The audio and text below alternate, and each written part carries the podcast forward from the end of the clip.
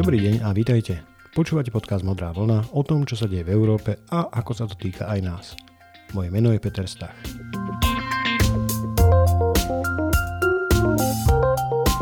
Sú tu Vianoce, čas radosti a veselosti, hoci tento rok trochu tlmenej pravidlami hlavného hygienika.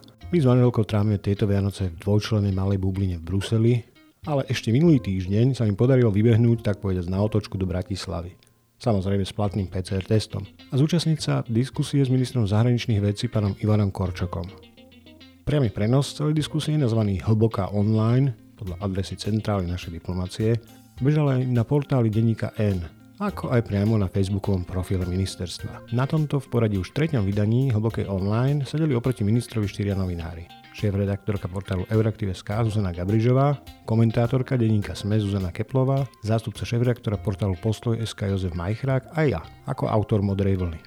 No a celú diskusiu moderoval šéf zahraničného spravodajstva denníka N Mirek Tóda. Úprimne musím povedať, že ak toto nie je potvrdením obsahovej kvality tohto podcastu, tak potom fakt neviem, čo je. Myslím, že celá tá debata bola veľmi fajn, hoci mne osobne trochu nesedel ten formát. Predsa len štyria novinári plus aktívny moderátor plus otázky online od ľudí, ktorí to pozerali. No asi by som bol radšej, keby som mal možnosť spýtať sa viac otázok, pretože takto na každého z nás vyšli myslím len 4. A to pritom celá relácia trvala vyše hodiny a pol.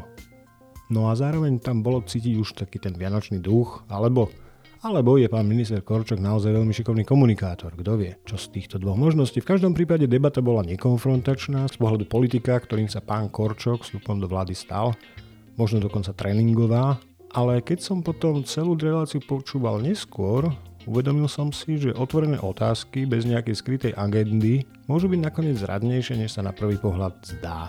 Tým, že sa nesnažia respondenta vmanévrovať do nejakej vopred očakávanej odpovede, prenechávajú mu tak povedať voľný priestor a záleží len na ňom, ako ho využije. Politiková odpoveď na otvorenú otázku preto dokáže veľmi veľa prezradiť o jeho skutočných prioritách, o tom, ako rozmýšľa a čo považuje za dôležité alebo aj o tom, z čoho má obavu a o čom by naopak nerád hovoril. A práve preto som sa rozhodol, že ako vianočný špeciál dám dokopy moje 4 otázky, ktoré som položil pánovi ministrovi Korčokovi a jeho odpovede na ne. Teda technicky to bude vyzerať, že otázok je 5, ale to som len rozdelil tú prvú na dve.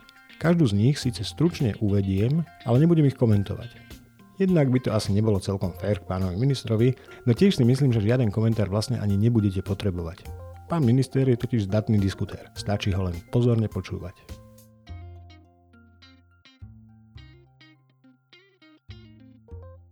Moja prvá otázka sa týkala toho, či má slovenský minister zahraničných vecí bližšie k pozícii Európa národných štátov, alebo naopak k Spojeným štátom európskym. Po tom prvom roku vášho pôsobenia, a to je možno len môj dojem osobný, povedzte mi, ale čo, ako to vy vnímate, či je správny alebo nie. Ja vnímam váš posun e, oproti, povedzme, tým rokom predtým, práve na, v tej rovine predstavy Európy, ideálnej Európy, ideálnej Európskej únie, od tej predstavy medzištátnej, medzivládnej, hmm. predsa len viac smerom k unijnej. Hmm. Ja vnímam to správne? Lebo, lebo ako, e, ja vás vidím ako keby, že posúvať sa na tejto, na tejto No, to, to je hrozne dobrá otázka a zároveň pre mňa hrozne ťažké to zodpovedať tak, aby neviem, koľko ľudí nás pozeral, aby po, po druhej minúte, keď vám to aby nás nevypli, lebo... O, tak ja to môžem ešte trošičku, akože... Že, nie, ja viem, presne, nie. Pán, ja viem, vy ste nominant presne, strany, ktorá áno. presne s týmto má problém. Som si vypýtal tú, otázku. Nech sa páči. Pane Bože, ja sa musím veľa učiť ešte. Teraz sa tomu vyhnem, dobre? No tak e, zase na túto dôležitú otázku, či viac únia medzi, medzivládna alebo viac komunitárna, viac komunitárna. Hovorím to úplne jednoznačne a zreteľne a vysvetlím prečo. Lebo slovenský záujem ako krajiny, ktorá má limitovaný výtlak, sa oveľa ľahšie presadí v komunitárnej únii ako v medzivládnej únii. Preto, lebo v komunitárnej únii je relativizovaná váha štátov, kdežto v medzivládnej sa naplno prejaví. Aby som to tak povedal, že v medzivládnej boxujeme v ringu proti veľkému Nemecku, ktoré je 16 krát väčšie obyvateľmi a HDP a tak ďalej. V komunitárnej sú to inštitúcie, sú to presne nastavené pravidlá, tak ako sú v, v zmluvách. To je tá klasická komunitárna únia a ja tvrdím, že v tejto komunitárnej únii sa ľahšie presadí náš záujem. Lebo v tej medzivládnej ešte raz budú rozhodovať štáty podľa veľkosti a podľa vplyvu. Zjednodušenie, e, zjednodušenie e, povedané. A tých situácií je veľa, lebo ak sa prenesie istá časť e, rozhodovania čiste na úroveň, na úroveň Európskej rady, kde teda je konsenzus na jednej strane, ale zažil som, zažil som už veľa, veľa samitov na, na pôde Európskej rady a je to zložité. Prihováram sa k tomu, aby naozaj silnú úlohu hrali inštitúcie. Inštitúcie nezávislé, ktoré konajú striktne v duchu zmluv. Stal sa z vás taký ako keby pragmatický federalista? Nie.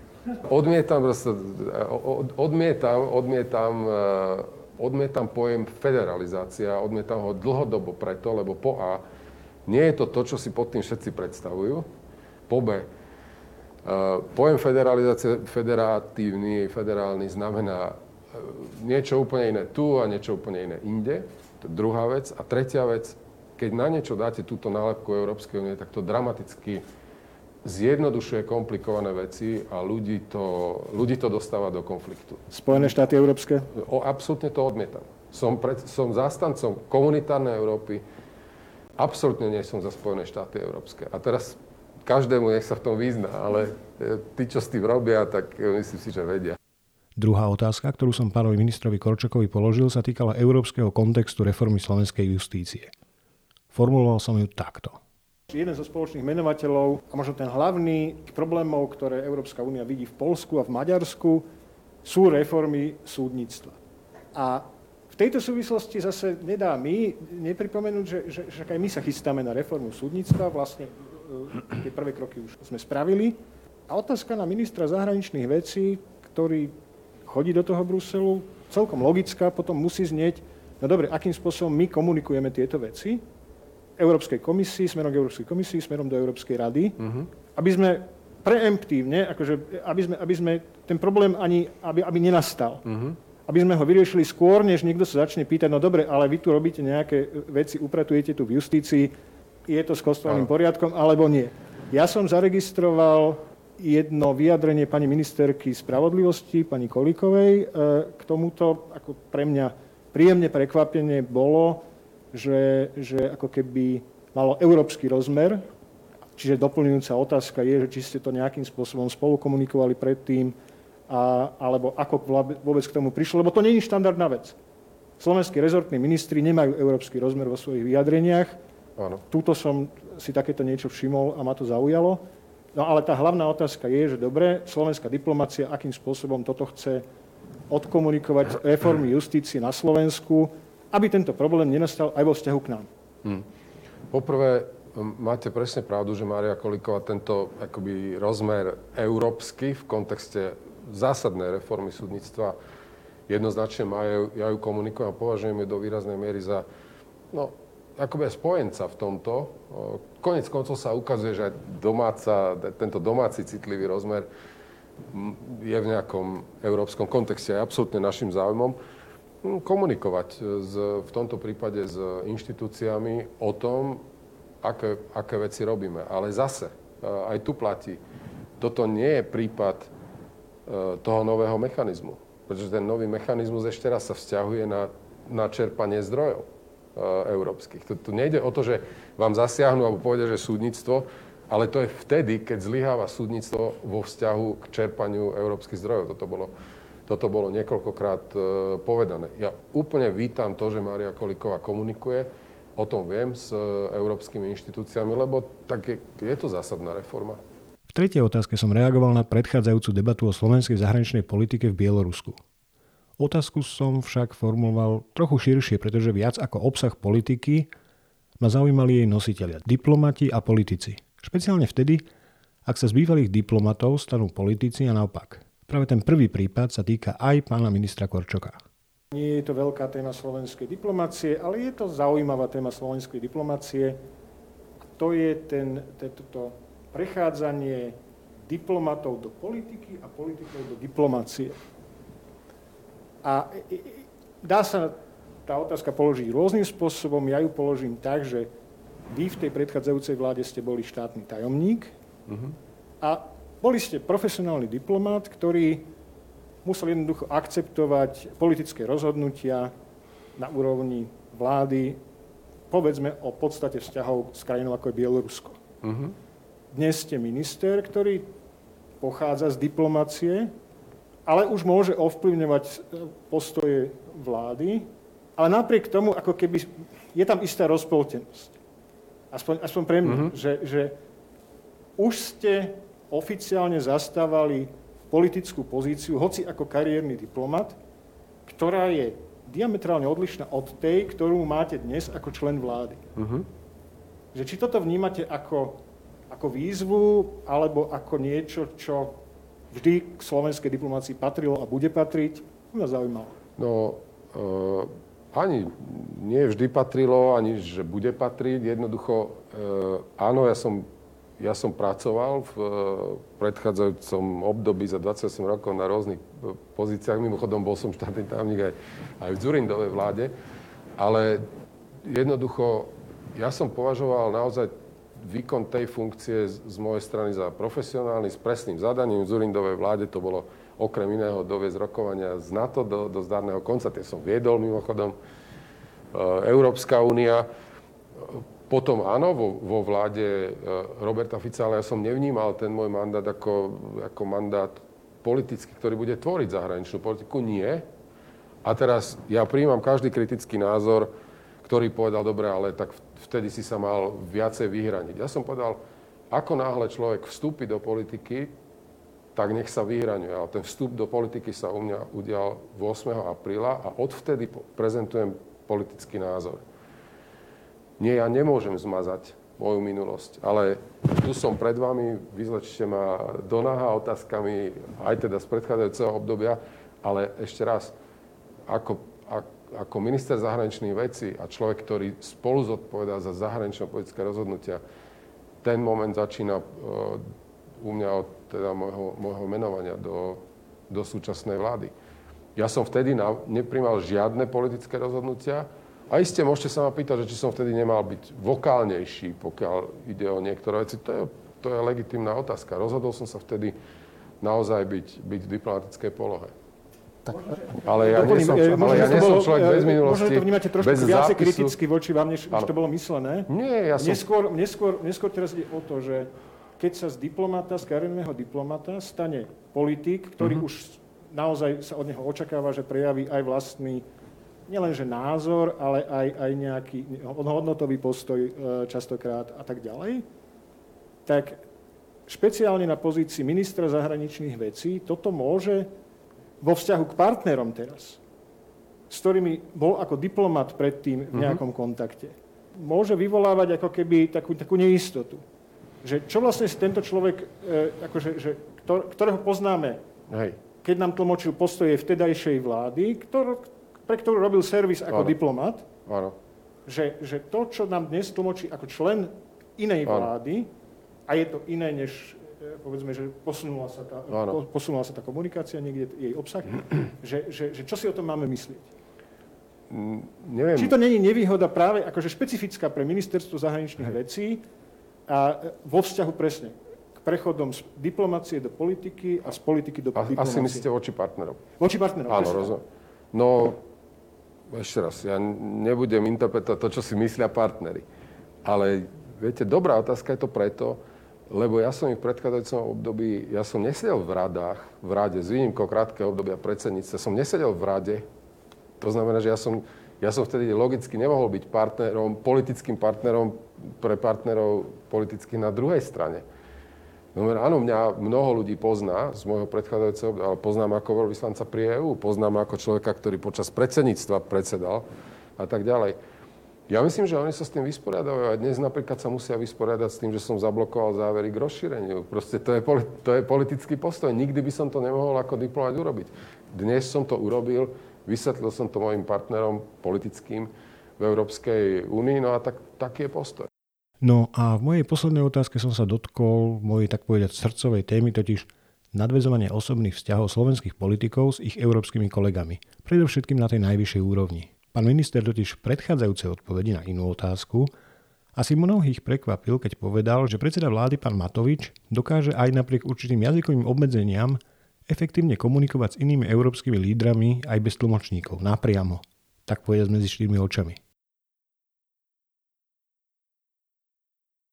Toto je otázka, ktorá ma tak nejak akože dlhodobejšie zaujíma. E, a teraz by ste mi na toto nahrali tým, že ste povedali, že Igor Matovič, predseda vlády, je schopný vtedy, keď treba, tak aj dvojstranne sa postaviť alebo si sadnúť vedľa toho predsedu vlády, hen toho predsedu vlády inej krajiny a vysvetliť si s ním alebo snažiť sa ho presvedčiť o nejakom názore, e, že je správny a tak ďalej.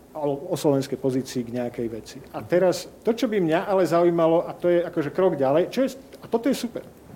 Toto je super a nemyslím si, že pre Slovensku je toto samozrejmosť mať takéhoto predsedu vlády. Nevždy sa to podarí. Ale, ale ďalší krok by bol, a to je moja otázka na vás, že či vidíte ako možné, alebo ako pravdepodobné, alebo možno to už je realita, neviem, že naši predsedovia vlády slovenskí si nájdu kamarátov na tej Európskej rade.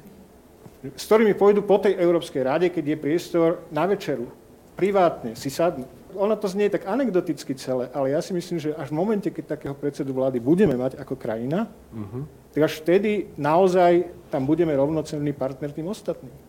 No ja myslím, že ste, že ste aj tak odpovedali, ale e, pozrite, E, toto je politická rovina a to nie je o tom, či to my chceme. Ale to je to, že e, naozaj dnes je európska politika domáca politika. Takže je, je zodpovedné, ak e, v tomto prípade predseda vlády to takto vníma, že, že to je dôležité a na presadenie záujmu potrebujete mať aj, aj partnerov. Čiže to, to nie je o tom, či si to ja želám, ale je to o tom, že či ten, ktorý predseda vlády, súčasný, budúci a tak ďalej, to vníma ako niečo, čo, čo treba pre presadenie slovenského záujmu. Čím viac priateľov, aj takýchto, hej, ktorými si dáte pivo, víno a tak ďalej, následne tým lepšie pre, pre záujem. Ale to je veľmi zložité naozaj si budovať e, tento vzťah. Musíte do toho veľa investovať a my v tejto chvíli sme naozaj, na, naozaj po, poprvé sme 8 či 9 mesiacov vo vláde. E, tu neboli európske, tu boli dva európske samity fyzické, jeden v júli, keď sa proste rozpočet dohodol, teraz ďalší, ale tých príležitostí nie je veľa. Na, na to treba aj čas, na to treba naozaj osobnú investíciu.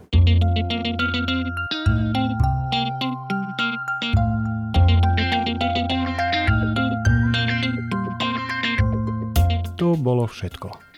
Zaujímavé odpovede však, som rád, že ste si našli čas na počúvanie aj v tomto vianočnom období a dúfam, že vás aj táto špeciálna epizóda Modrej vlny bavila. Ak počúvate alebo chcete počúvať Modrú vlnu pravidelne, pozývam vás aj na moju stránku www.modravlna.eu, kde sa môžete prihlásiť aj k odberu newsletteru. To vám v tejto chvíli zabezpečí avizo v e-maili vždy po vydaní novej epizódy podcastu. Na stránke nájdete aj všetky moje doterajšie epizódy a tiež prepisy väčšiny z nich. A ak by vás to zaujímalo, sú tam aj odkazy na moje publikované články o európskej a aj slovenskej politike. Ak sa vám tá dnešná epizóda páčila, alebo aj ak máte nejaké postrehy alebo pripomienky, budem rád, ak mi napíšete na adresu newsletter zavináčmodravlna.eu. No a nakoniec by som vás chcel poprosiť, aby ste sdielaním na sociálnych sieťach Modrú vlnu odporúčili aj vašim priateľom a známym. Modrú vlnu nájdete aj na denníku SME na adrese podcasty.sme.sk a na portáli euraktiv.sk. Dávajte si pozor na zdravie a nech je k nám všetkým rok 2021 láskavejší, než bol tento. Do počutia.